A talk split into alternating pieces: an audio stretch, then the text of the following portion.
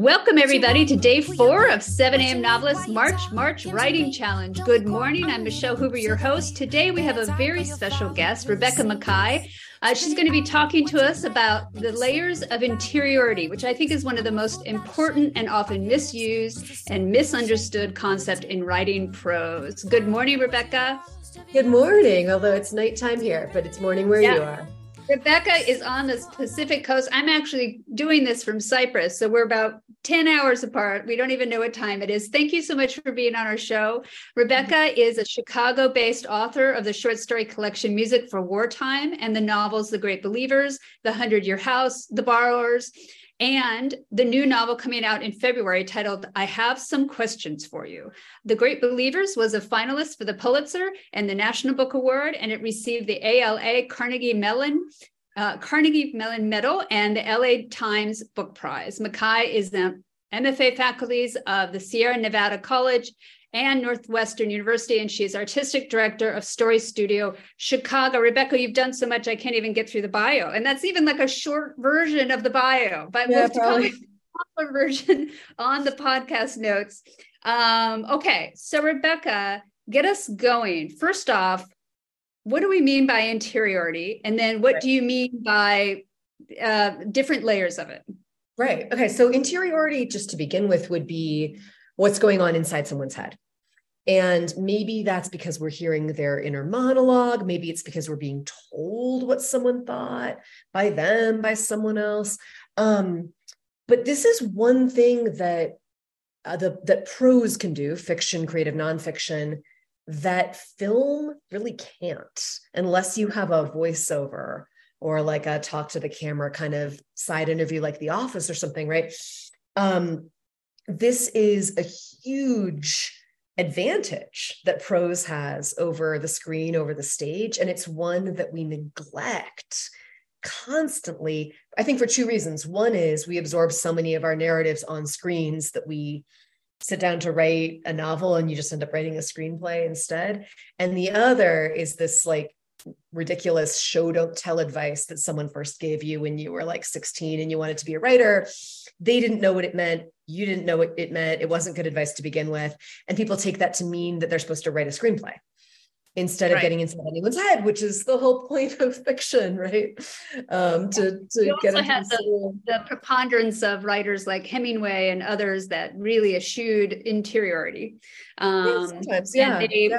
they were, you know, standing over American fiction, and uh, yes. uh, so it's become it's become very difficult. So, okay, how is how is interiority a a different way than telling? Like, like what's the difference? I mean, you can tell, you can tell interiority, you can show interiority. Like, so, so I could give interiority um really directly with an internal monologue. I could, but I could also tell you about it. I could be like, throughout her time in Cyprus, Michelle thought often of the cat she had adopted. I'm telling you, but I'm telling you about interiority.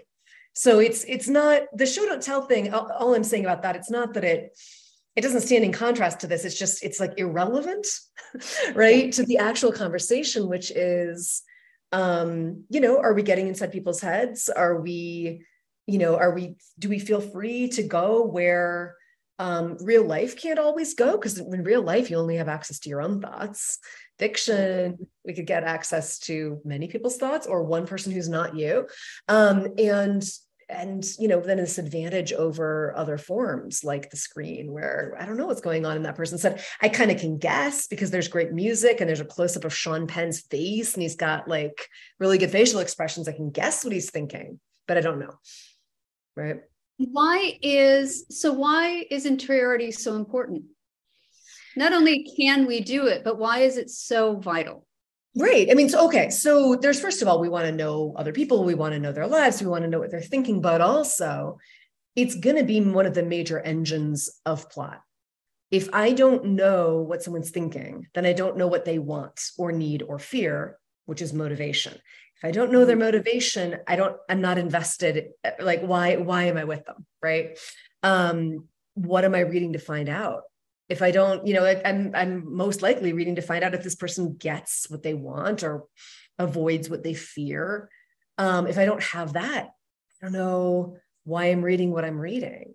Um, yeah, and if you're doing that in the showing mode, I mean, you can have your characters tell other characters in dialogue or indicate or, or indicate what they want through their actions. However, the things that we say to other people are oftentimes incorrect or, or yeah, are oftentimes yeah. not actually what we want. They're mm-hmm. more like socially um, okay ways of saying what we want. So they're not really the truth of what someone's going to tell themselves.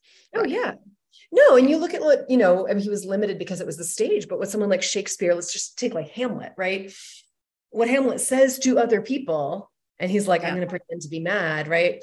Very different from his soliloquies, where he is having this dark night of the soul and being completely honest, although confused with us, with himself, right? It's there's this total discrepancy.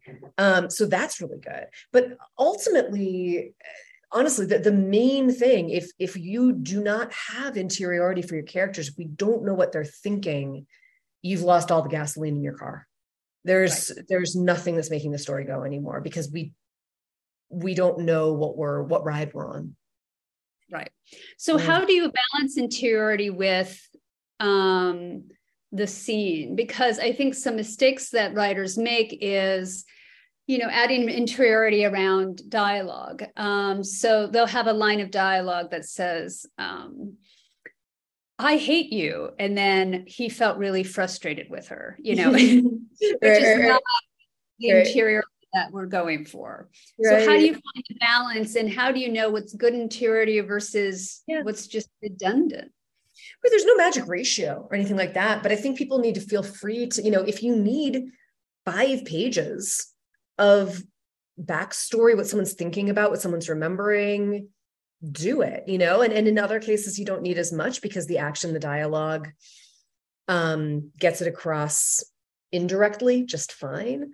Um, you know, if you went through, I'm a big fan of like, you know, when you're struggling with something, pull 10 books off your shelf that you've read before and get out highlighters and go through. Like in with this writer, where do we have sentences or partial sentences where we're really inside someone's head, someone's thoughts, maybe what they're thinking in the moment, or maybe we're being told what they think in general.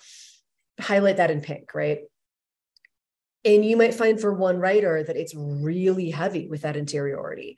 And then you might get into someone else and it's um, it's really sparse, but what's there is really effective, or it might be front loaded and then we don't get any for a while. We might get scenes where um, someone goes off on a tangent, scenes where it's much more bound up with the person relaying what's happening in the scene, but it's filtered through their point of view.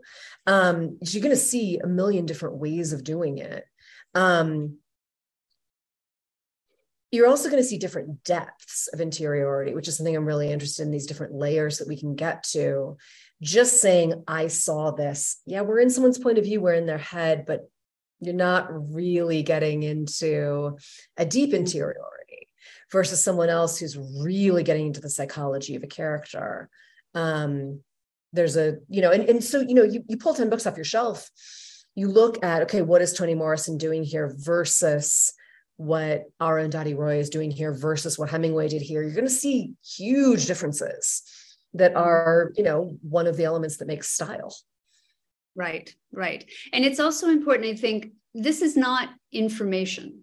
Because I think if the interiority is coming from the writer, like i need my reader to understand this information about my character then that interiority can be, feel like a, a, a info dump. Whereas if we are truly in the character's thoughts yeah.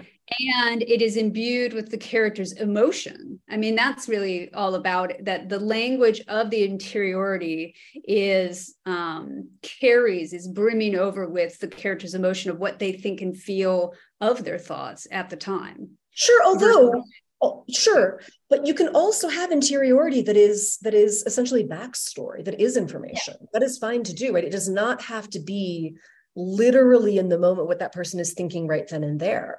We could get, you know, she saw a mouse run across the floor. She panicked, she felt scared, whatever.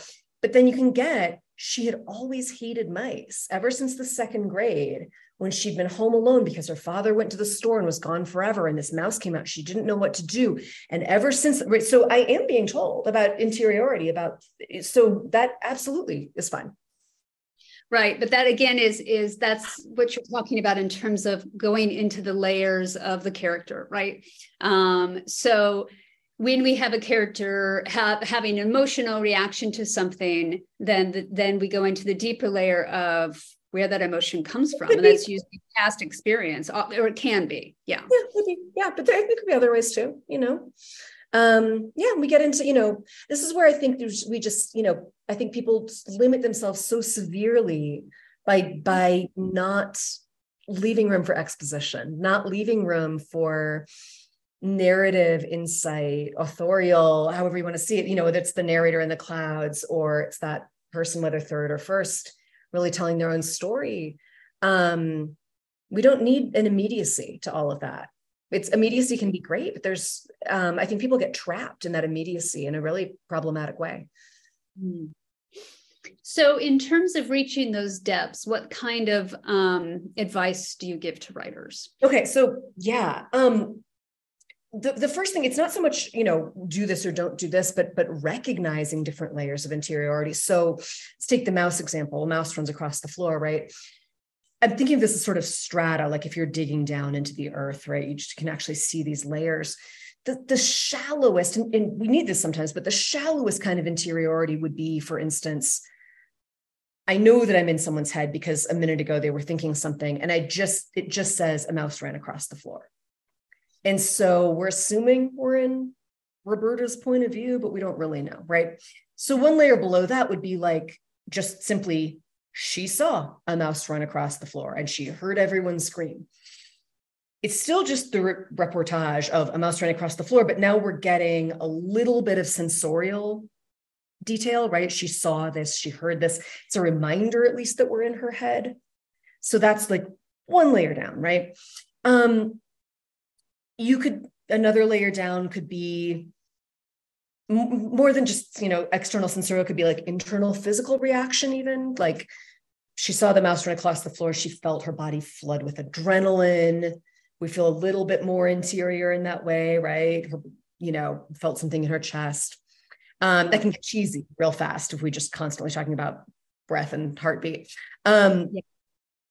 so a layer below that um, we could get that kind of reporting and sensorial input, but with some sort of commentary. Um, you know, I saw a mouse run across the floor and I panicked because I've always hated mice. So it's explanation. Maybe it's what the person's thinking in the moment. Maybe it's more like I'm, you know, I'm telling you about it right now.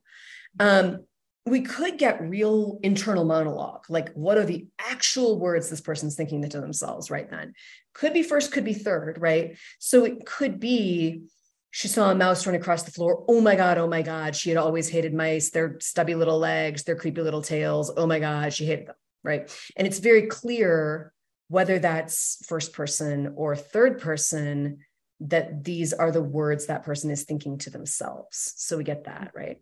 Um, we could go below that and we could have layers of, um, for instance, memory.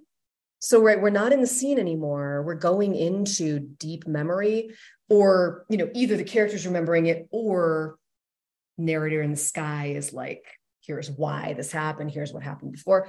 Could be um, mental association, like you know, it reminded her of this thing she heard on the radio the other day about mice just you mm-hmm. know we're following her mind elsewhere could be that we're following someone's mind into the future so it's not about the past anymore but it's like she saw the mouse run across the floor. She you know tried to figure out if she was going to jump out the window or jump onto the sofa. If she jumped on the sofa everyone would think she was in, right? Just following the train of thought. Um could get into um, a little bit more, but really like, you know, deep psychology of um, a person reflecting on their own psychological state or the narrator reflecting on their psychological state. So, you know, Georgia, who had always been a nervous person, you know, it was funny that she reacted this way to mice, considering that she didn't react this way to cats. Maybe it was because of this.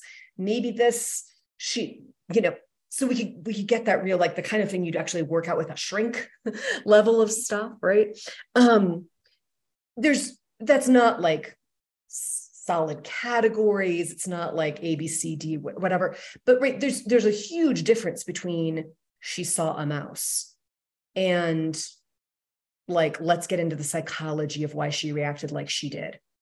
Mm-hmm. and all these different layers in between of can we you know are we accessing memory? Are we accessing internal monologue? Are we feeling physical reaction? Um, are we getting sensorial stuff? Um, there there's no primacies particularly of certain ones but what i always what i'm often worried about when i read student work um, and people like you know in the workshop will say i don't really feel like i know this character. I don't feel really invested in this character. It is very often because we're sticking in those top couple of layers of interiority. Like i'm t- i'm definitely in this person's head because it's first person still or because it's third but i'm it's saying she saw this she felt this but i'm never going below that. I'm not getting memory. I'm not getting association. I'm not getting trains of thought. I'm not getting internal monologue. I'm not getting psychology. Um and we need to be free to go there. I think people are afraid to. They they're trying to write like hemingway or they're trying to write a screenplay or they really misunderstood some advice and they don't think they're supposed to that's interesting. So, um, so a few things there. So, uh, when we talk about interior monologue, you can have direct or indirect interior monologue, and so mm-hmm. some those are some narrative distance things that that are helpful to kind of know about in terms of being able to stretch what you can do. Mm-hmm. Um, and that would include even in third person going into first person because the person is actually speaking of their own thoughts in first person, and even in past tense going into those thoughts in present tense because we're getting them direct thoughts. You know, he was walking down the street. I hate snowstorms, something like that. Sure, uh, sure. Uh, which is some way to playing with it. And James Woods talks about that in his book, um, Craft of Fiction, um, that you can look at the different levels of interiority. Um, and this, so this is interesting. You just said, though, also, some people are probably afraid of it. Oh, yeah. Um, because I mean, it does go into areas of the character. And oftentimes, when our, our characters are oftentimes uh, some sort of uh, version of ourselves. And so, in order to, to go into those deeper areas and those deeper experiences and those deeper thoughts, we oftentimes are touching upon some emotional thing in ourselves too, which can be kind of scary, which I feel is like what we're, when we're really hitting something good. Yeah. Um, have you found that in the students like just what is that what is that fear why do why do people why are people afraid of going into that interiority i think it could be what you're saying but i honestly think it's often more of a craft fear people are afraid right. of slowing down the story um, right. or they're afraid that this is somehow going to bore people yeah. um, and it's in fact the opposite because if you just if you never tell me what someone is wanting or needing or fearing or whatever and you just keep going I'm bored because I'm not invested. If you slow down and make sure I know this person and now I'm invested, I'll be with them on whatever ride, right? It's it's worth taking the time. Um, I think it's really often that. And I think it's it also can come certainly from not knowing. It's not that it is about yourself and you know yourself too well. It's like this is a truly fictional character, and they mm-hmm. just have not taken the time um, to actually work out what this person is thinking and so you know just kind of feel you know and they're not I mean, usually when we do that, we're not aware that we don't know. We're just kind of like, I don't know. I'm just going to keep writing. Um, and if you actually said, "What is this person thinking in this moment?" Their answer might be, "I don't really know." Um, right. And that's a huge problem if if we're if that's our point of view character. If we're supposed to have access to their thoughts. And so, in your own process, do you get to know your characters by writing through this interiority in in in drafts or do you do other work to try to figure the character out ahead of time? yeah it often you know it, it, i i would you know the the easiest way is when you're writing and it just comes out and you're like yep i got it. I know this character. I'm just like in there that we got it um when that fails when i'm you know when i am struggling with a character and it doesn't have to be a point of view character because I need to know what my non-point of view characters are thinking also, even if I don't have access to their thoughts. I need to know. Um, so in any case, you know, when I'm really stuck and I'm like, oh my God, I have no idea. Um, that's when I'll do off the page work. Like, you know, in some one one way to do that um, would be the kind of Emile Zola method, which was like he kept like made notebooks upon notebooks upon notebooks about every character before he even started writing, which I don't recommend. But um, just you know, make yourself write that person's little memoir make yourself answer questions about them you know just just do that off the page writing the other thing that i will honestly do sometimes is just honestly because more because i'm crunched for time but i will like go on a sounds so silly i will go on a walk as a character i'm not like getting dressed up or anything but it's like okay i have to yeah. walk my dog and i'm really yeah. starting this character so i'm just gonna like go for a walk and try to be in this person's head or i'm gonna go to target as my character and just how do they feel about the sale at Target? You know, um, just spending time. Which so like a character? Did you have a character in the Great Believers that you found yourself doing that with, or a character even the upcoming book? Sure. Yeah. No. The, um, the Great Believers I had a character, this guy named Charlie, who just was uh, very hard to figure, hard for everyone to figure out, and that's kind of the point. We're not in his head. We don't right. really know what he's thinking. But then I realized at a certain point, I needed to know what he was thinking. Um he was one where i forced myself to really just like i'm going to write out the timeline of his life. I'm going to actually write out like what is his issue? What is this guy's deal? Um other characters i had a, a point of view character in the great believers one of my two point of view characters this woman fiona. Um it wasn't that i was so stuck with her necessarily but i just you know needed to develop her. I needed to work with her. And um found myself it's almost accidentally you know found myself you know i was walking around the parts of chicago that i was writing about. Um i was writing about both the present day and the 1980s and she was someone who would have been there for both. And i um you know as i'm walking around found myself thinking oh my god like this this person would be so like would, would be noticing that this store has changed. This person what is you know what is she thinking about this? What is she thinking about the fact that this is such a bougie area now and it used to be you know and I just kind of you know found myself really in her headspace as i walked around those areas but i was doing it other times too. And it um it's just you know it, maybe it either it works or it doesn't right? But like why not try it? Just no i love that. Um and then and because it also uses your writing time in a different way i, I always tell students um, the goethe line uh, do not hurry do not rest um, mm-hmm. and, and that kind of it means that you can't hurry the project but resting in terms of hopefully if, if i'm in a good writing space my, my book is in the back of my head at all times yeah. uh, which includes when i'm going to the grocery store or going to others like because because you can you can come up with some really incredible um, material if you keep it in your head at all times. Totally, totally. Um, this is yeah. writing does not equal typing.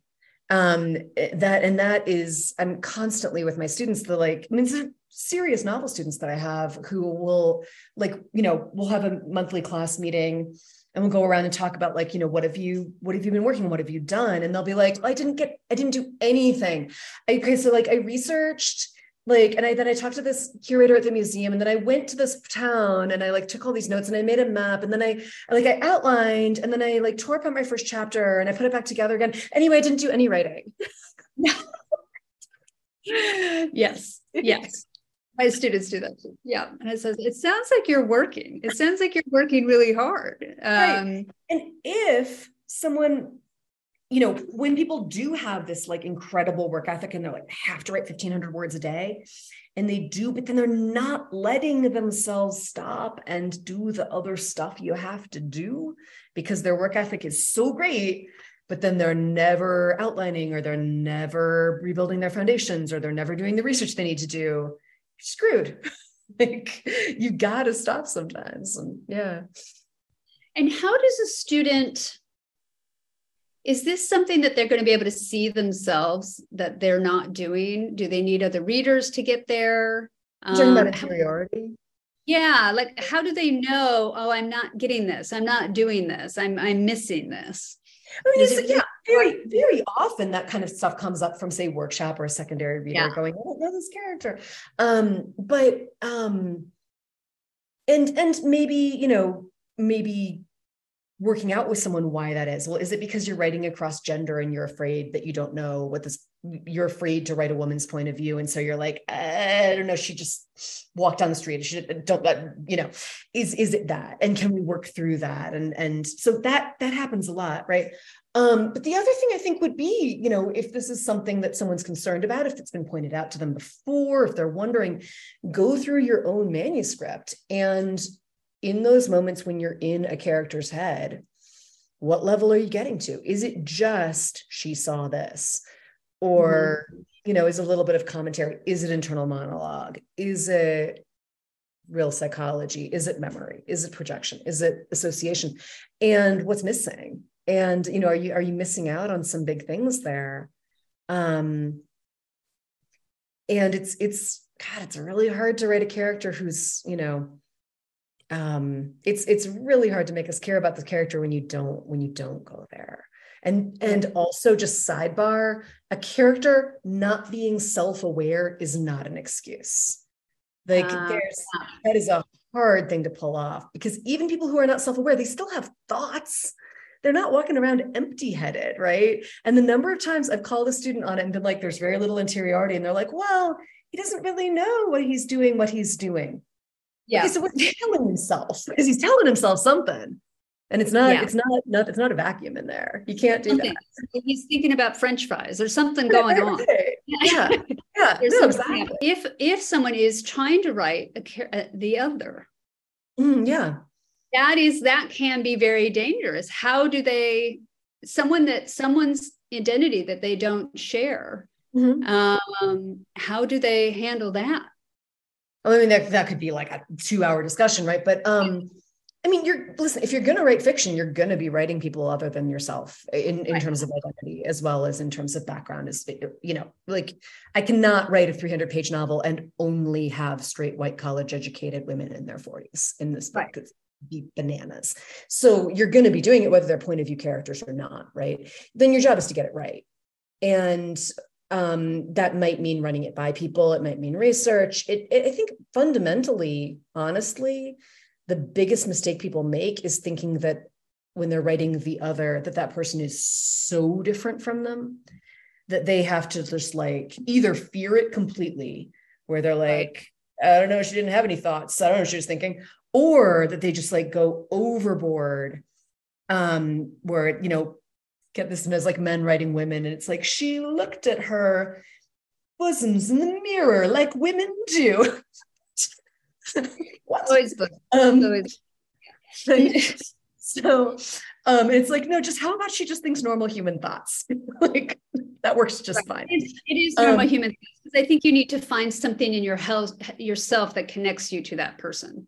Right right right, right. in order to remember that thing because they're humans yeah. And then of course you, you know, there are going to be things. I just finished reading um Demon Copperhead by Barbara Kingsolver, and she's getting in the mind of an adolescent teenage boy. And he's horny. Like she's getting into like, she's like really gets into like, yeah, like it would be a mistake for a woman to be like, to, to forget like an yes. adult will forget that a 15 year old teenage boy is going to be thinking about sex constantly. And she does it. She gets in there right? But she's at the same time she's it's not all that right? She's she's i'm sure finding common ground. He's a fully three-dimensional person who just happens to think about sex a lot of the time. Um so yeah you got to make sure you know whatever you're doing you got to make sure that's in there too. Um but I, I feel like when people fall flat on that it is so often because they've tried too hard and coming from a place of fear. And um, just have written another person just as like an alien um yeah.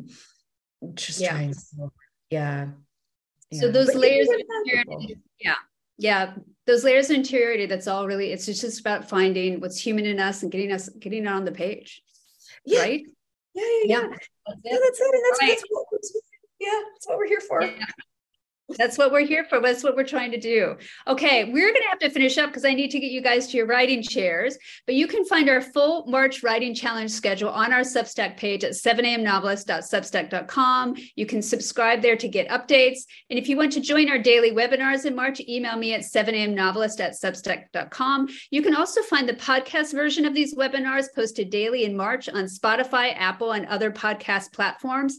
And if you really like what we're doing, you can follow, rate, and review our podcast so that we reach other listeners. Okay, Rebecca, I know it's nighttime for you, but tomorrow you're going to be able to wake up in the morning and get any writing done? Well, not in the morning because I got to teach a workshop, but in the yep. afternoon, yeah, I actually because I have my own Substack, which is kind of fun. Um, yes.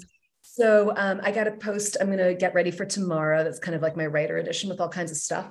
Um, and then um, I'm doing hopefully um, yeah I'm, I'm starting a new new book um, and i'm i brought some stuff with me here to this residency for research and i'm just kind of doing the like spaghetti at the wall stuff so i'm, I'm just gonna like it's nice to go in with like no plan like what if it's in third person what if it's told from the point of view of the table what if it's and like that's where i am so. excellent oh that's fun that's the fun part because everything is open oh, everything yeah. is and everything's so bad, but everything's open. Yeah.